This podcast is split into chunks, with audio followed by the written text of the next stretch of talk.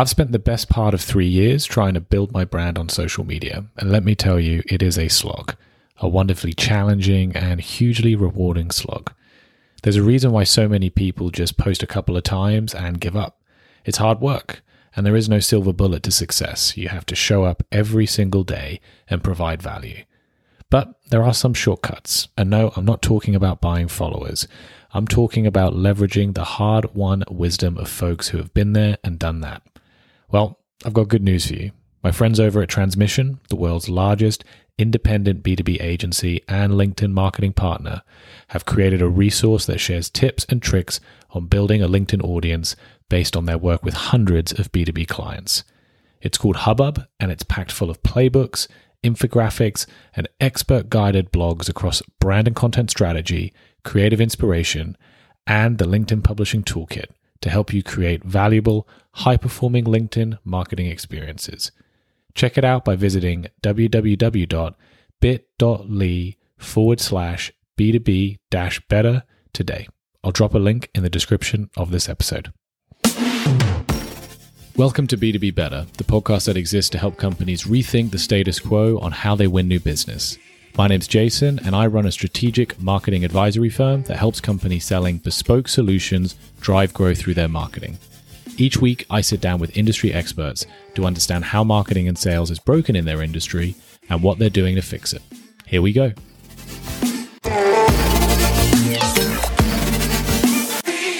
Most of my career, I've worked either as a solo marketer or in small teams, and usually in a period when a company is starting to build out the marketing function. And this is a really exciting time because it's a signal that the organization has found product market fit and they're willing to invest in the acceleration of their growth.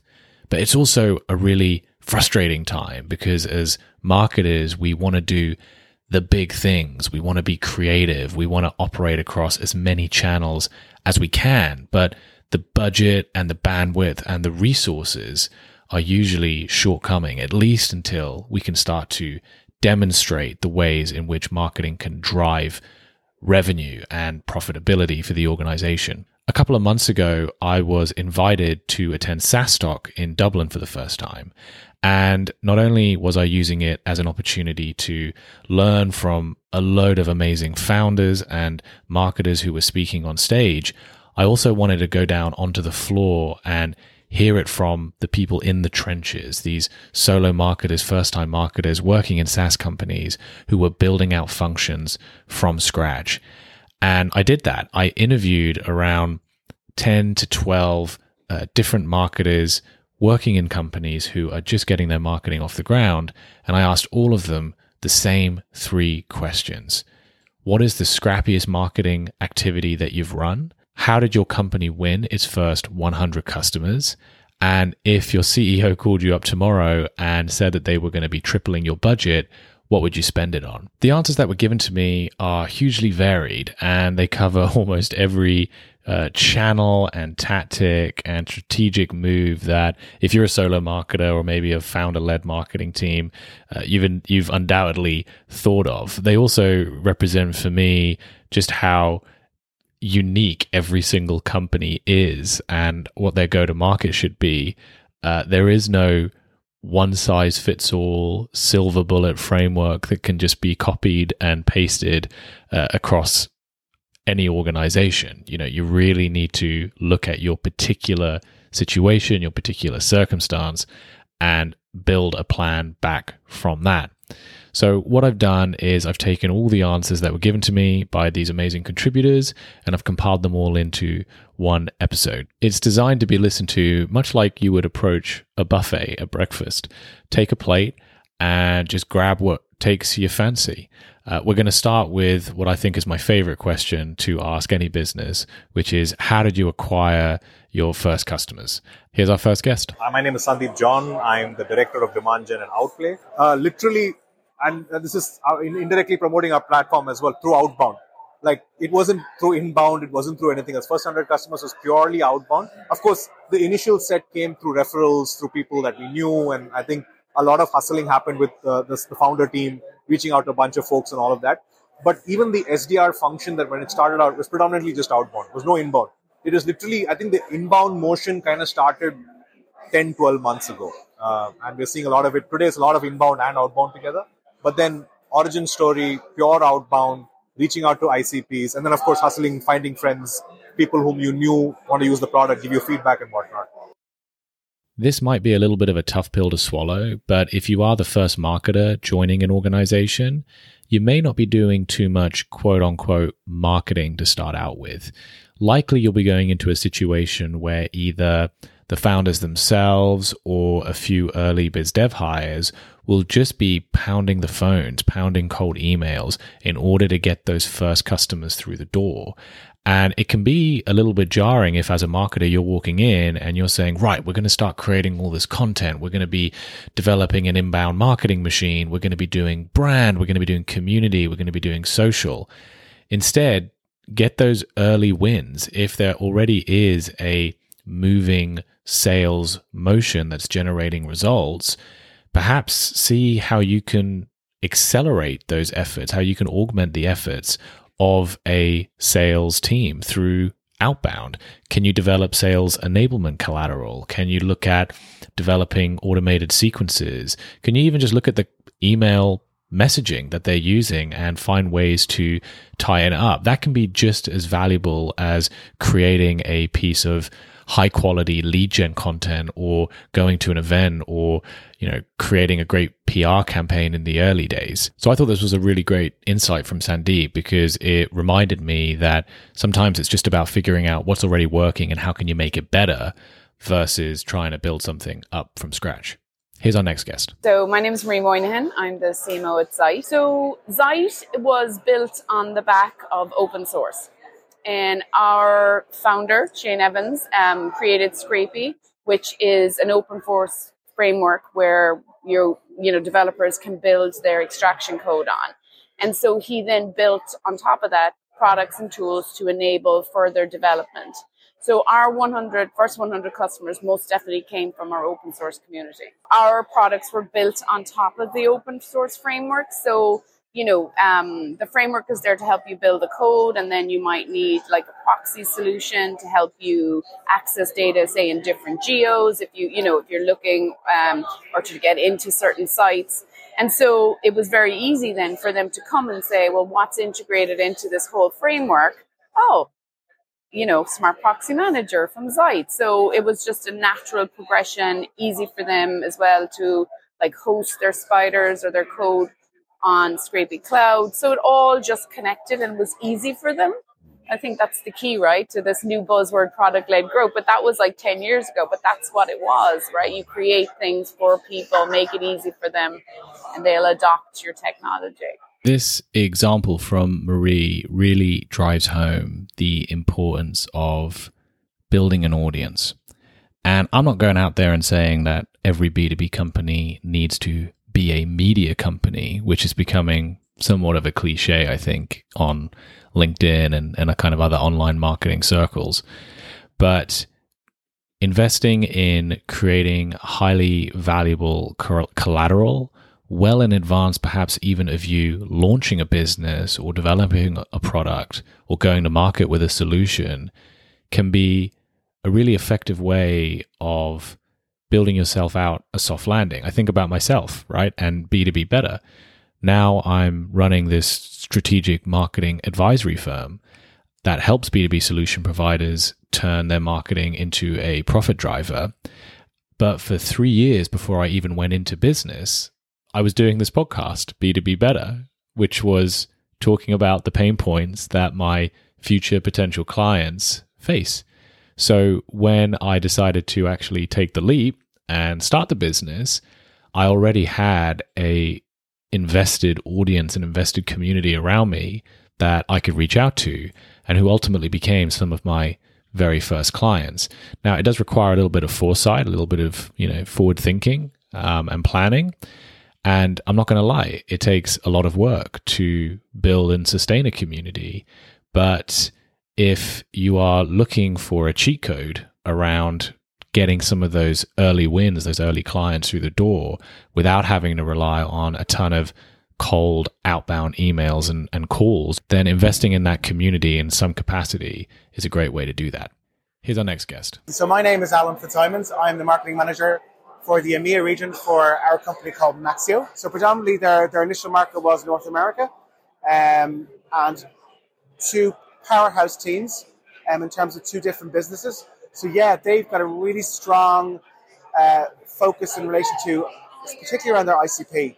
So not casting a wide net and trying to get a bit of ROI higgledy piggledy, like being really specific about doing their, their, their R&D correctly around who are their ICP, do they fit their products and services, do we add value to the customer. So a lot of effort and research went in with those two brands. And even with Maxio now, um, our ICP, we're on the money. We don't want to waste the company's time. We don't want to ma- waste our prospects' time. You know, if it's a fit, if it's a fit, if it's a not a fit, maybe look at some alternatives or down the line, um, we might be a fit for that company. But yeah, really focusing on strategically around our ICP. I love this advice from Alan because it is so simple and it makes so much sense, but so many B2B companies struggle to do it. Pick an ICP, one ICP, and just double down your marketing and sales efforts on getting in front of that particular customer profile. Uh, what you often see is this urgency to just get in front of as many different account types, verticals, buyer personas as possible. Uh, and particularly when you sell solutions, because they are inherently custom and bespoke, you're building something to solve an individual client's problems, which means that the total addressable market you can go after can potentially be massive. But when you do try and be all things to all people all the time, all you ultimately end up doing is diluting the potency and the effectiveness of whatever effort you do put in. It is far better, even if it doesn't feel better, it is far better in the short term to just really be laser focused uh, after doing some research uh, on getting in front of a particular ICP. What is an ICP? What's it made up of? There are plenty of resources online that can help you build out a ICP document. But generally speaking, the things that you want covered in there are what industry are you going after? Uh, what geography are you targeting? What part of the world? What is the kind of size of the company that you're going after? How much are they willing to spend? What's their budget? Uh, some details around their buying process. Who are the main decision makers? What does the buying committee look like? Um, what are the pain points that they're experiencing and the buying triggers that compel them to go out there and look for a solution. Um, you can also go into what are their business goals, um, what are the technologies that they use, and uh, what are the kind of channels that they're looking uh, into to try and find a solution. Um, so those, you know, ten things are generally what I look at when I'm building out an ICP. You can go deeper. Um, but just having a one pager that can help align marketing, sales, customer success, and the entire company on, okay, for this period of time, here is who we're going after, here's who we should be targeting all of our efforts towards, uh, can be a really great way of providing focus. Finally, we go over to the VP of Marketing at Storyblok. So, my name is Thomas. Storyblok acquired its first 100 customers in 2017 through organic. Um, if you would Google headless CMS back then, you would find Storyblok among the top ranked um, blog articles written by our founders. And that would help us um, get the first 100 customers. Simple, simple content marketing at the end of the day. Be valuable through the content and let people explore your product in a self-service kind of motion. I included this answer because what Thomas is suggesting is very simple. And sometimes I feel overlooked when we live in a world where every time you log on to LinkedIn, there is a new quote unquote silver bullet tactic being flogged as the way to solve B2B marketing. It can be easy to just fall into this rabbit hole of wanting to try these weird and wonderful and wacky ideas. But at the end of the day, marketing at an early stage company should be kept simple. It's really just three steps research your customers, create content that speaks to their pain points, and distribute it in the channels where they're spending time. This is not meant to sound blase. It's not meant to be that anyone can do marketing. That's just not true. But there is power in focus and there's power in simplicity. So if you're at ground zero in building out a strategy, Take a leaf out of Storyblok's book, go back to the fundamental, and just focus on creating good shit. Now we're going to move on to the second question, which was what is the scrappiest marketing campaign that my guests have run? But before we do that, here's another word from our sponsor, Transmission. I'm a firm believer that something is broken within an organization if marketing is expected to simply take orders from the sales team. But I also believe that it's the responsibility of every marketing function to help their sales colleagues sell better. Because the reality is that successful modern day selling in B2B is built on marketing best practices, storytelling, reciprocity, authenticity. One of the most successful campaigns that I've run in my career was helping my colleagues in sales develop their executive thought leadership profiles on LinkedIn. Three people with a collective audience of under 4,000 followers got 200% more engagement than our brand account, which had 25,000 followers over six months. People buy from people. It's cliche, but it's true. So, how do you build out an executive thought leadership program? Head over to Hubbub, a content and creative inspiration hub by Transmission, the world's largest independent B2B marketing agency and LinkedIn marketing partner, and pick up their free playbook. It teaches you how to prepare your colleagues for the spotlight, get comfortable creating content consistently, and how to optimize your profile to catch buyer attention. I highly recommend checking it out. Just head over to bit.ly forward slash B2B dash better and upskill yourself today. I'll drop the link in the description of this episode. Now, back to our interview. So I'm Ben Witkovich. I'm a co-founder of Superlink. Ben's going to tell us the scrappiest marketing campaign that his company's run. So I think in very early days, uh, obviously we want to work with people who build products, right? So we went to a bunch of conferences to find those people, but we didn't have the funding to actually take a booth or advertising or get all of those flyers around. Uh, so we, we printed some stickers, gave it to people, stick it in, in, in very strategic places, left it at coffee tables, networking places, etc., to get some leads, get some brand exposure and awareness. That's probably the scrappiest one we, we ever did. It's difficult to measure the ROI of strategically placed stickers around a exhibition hall. But then again, it's also difficult to measure the ROI of brand. The crux of the concept that Ben highlights here is a really good one. How can we hijack attention? When you go to a big exhibition or a conference, it can be really hard to stand out, particularly in the early days when you don't have the budget to hire a big booth or take a keynote speaking slot. So, getting creative, thinking outside of the box to make something out of nothing is usually the only road open to you. It reminds me of a conversation that I had with Kyle Lacy, who's the current chief marketing officer at Octopus. And he was telling me a little bit about his time when he worked at Lessonly, a company renowned for its B2B brand campaigns. And they worked on this amazing project called the Golden Llama, which essentially were these tiny ceramic llamas spray painted gold and sent to key prospects and customers in their CRM.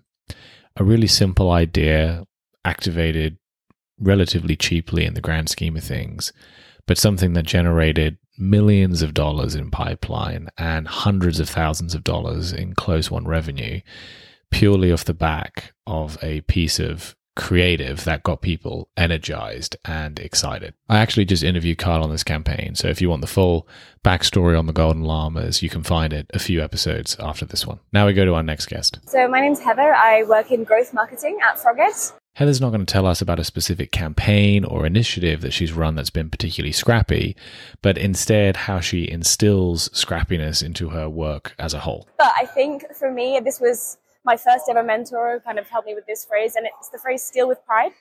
So the idea of that, you know, nowadays it's not an original idea, you know, everybody's thought of something at some point. So the way I kind of work is to, to directly look at what the competition is doing, whether that be content, repurposing, or what channels they're on, or you know, it's like the the Burger King, McDonald's, you know, that kind of scenario, and and essentially just taking what your competitors do and then just doing it even better. Um, that's that's kind of the way I, I like to work with companies. There's nothing wrong with, let's say, being shamelessly inspired by your contemporaries in B2B, or indeed looking outside of B2B at B2C and D2C to find inspiration that you can inject into your work. There is no such thing as an original idea. If you try something, odds are someone else has walked the path in front of you. And it's actually kind of liberating when you accept this because it means that you can take ideas guilt free and find ways to mold them to fit your specific circumstances. I think about the company Vilpe. They are a Finnish manufacturer of roofing equipment and they work in a very traditional sector, white papers, events, PR. You know, these are the kind of typical activities that uh, they themselves have been running, and indeed their competitors have been running for years, if not decades. That's until early last year when their marketing team looked to TikTok and try to think about ways in which they could leverage the platform to get in front of their prospective customers. They started like many TikTok accounts do, which is by using trending music and sounds to try and get their videos to go viral or to at least get them onto the For You page of a larger audience. And only through constant experimentation and a really high cadence of publishing content did they eventually find their voice. And to this day, they've managed to rack up over 100,000 followers uh, on their account. The beautiful thing about marketing and advertising is that we are bombarded with it, both as consumers and B2B professionals, on almost a daily basis. So trying to find inspiration isn't hard if you look closely enough. But what is difficult is keeping track of all of these ideas and potential sources of inspiration. What I suggest you do is create a swipe file, and this could be something like a Google Doc, or it could be an Evernote folder, or it could even just be a Pocket account. And every time you see something that inspires you, or it's a piece of creative or an idea that you want to try out potentially at some point in the future, just save the link. And before you know it, you'll have a resource that you can turn to every time you're stuck in a creative rut. Here's our final guest for this question. Um, my name is Nivas Ravichandran, and I head marketing for Spendflo. Uh, one is a lot of us host these happy hours at uh, a lot of um, events and things like that. So we were um, SaaStr happened uh, in September 2022, and we had like an event pre-event, uh, pre SaaStr on like let's say if SaaStr was starting on Tuesday, we had an event that start began that happened on Monday evening we wanted a lot of people to grab attention about it. And we noticed on Tuesday evening there were like 12 parallel events, and people are also getting confused of which event to go to. So what we did was the team just on the uh, like quickly we compiled all the list of happy hours that were just happening, and we put it out with the um, like we, we call it SaaStr happy hours, right? Like I mean, just uh, I mean like enabled it for search. And what started happening was a lot of people who were showing up uh, prior to the event and who were researching which event to go to, what's happening around the city, and everything. They were looking at um, this blog, right? Like this blog started getting a lot of traction, and everyone was like, actually, uh, they they started registering for our event, and we were actually ordering it based on the uh, order. I mean, the, uh, the the the time in which the events were happening, and surprisingly, ours was first, right? So I kind of had it had mine first and followed by a lot of other events and we, we got like about 4,000 views and about 120 people register for our event as well. And the good thing, the good thing, the other good thing is we had a booth at SaaStr and A lot of people who came to the booth actually thanked me for the, the blog that we did. So zero, zero cost, uh, super low effort, but, and actually it helped a lot of, so the other thing that also happened was a lot of the SaaS, um, other other SaaS companies that did happy hours came and thanked me saying, "Hey, a lot of people saw your blog and came to my party, so it, it felt good." Yeah. I really love this idea because it talks to the power of curation rather than creation.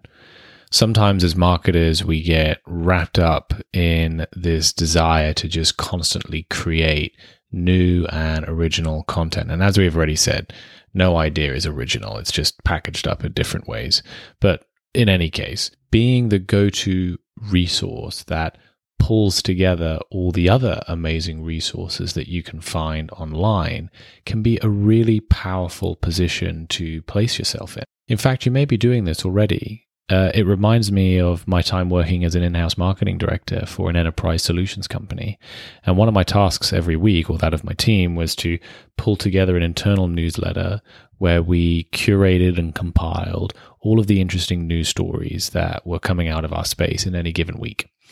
And this was sent out to our leadership team and to our sales team as a means of equipping them with the knowledge that they needed to go out there and speak with confidence to prospects and customers and to partners.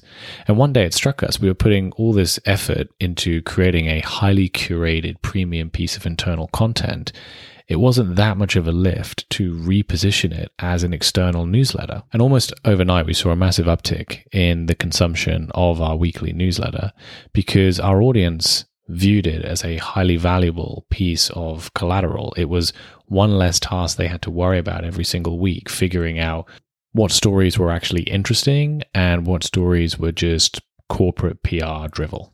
So, what's the takeaway from this? Don't underestimate the power of curation. Our final question for this podcast episode is a fun one. Um, and it is if my guest's marketing budget was somehow magically tripled overnight, what would they decide to spend it on? We're going to take this one a little bit like a rapid fire, and we're going to start off with Ben, who you heard earlier. So, so again, for us, it's really about building the awareness. So it would be creating materials, right? Uh, white papers, maybe some engagement playbooks, etc but also running some webinars, some trade shows, presenting in shows like that to, to explain to people that, look, we're now in the age of TikTok, right? If you don't capture the user attention in the first five seconds, they are gone, right? So that's what we need to bring out there, educate the users, and we are pretty confident that they will come for us for the solution. And next we go to Heather. I would spend it on, on product marketing. I would, first of all, I would hire somebody specifically for product marketing. I feel like the start of life is typically everybody's stretched in, but I would invest specifically in product marketing and product marketing tools to, you know, to, to also steer into this product led growth, customer centric product led growth um, trend. But it's true that, you know, you get more clients that can self onboard and be more self sufficient within your tool, the likely the more likely they are to stay, right? So I think uh, investing in, in those tools and those people that can can help you see the value immediately when they sign up to your product. Then we head back over to Marie. So it's connected, right? I would double down on community.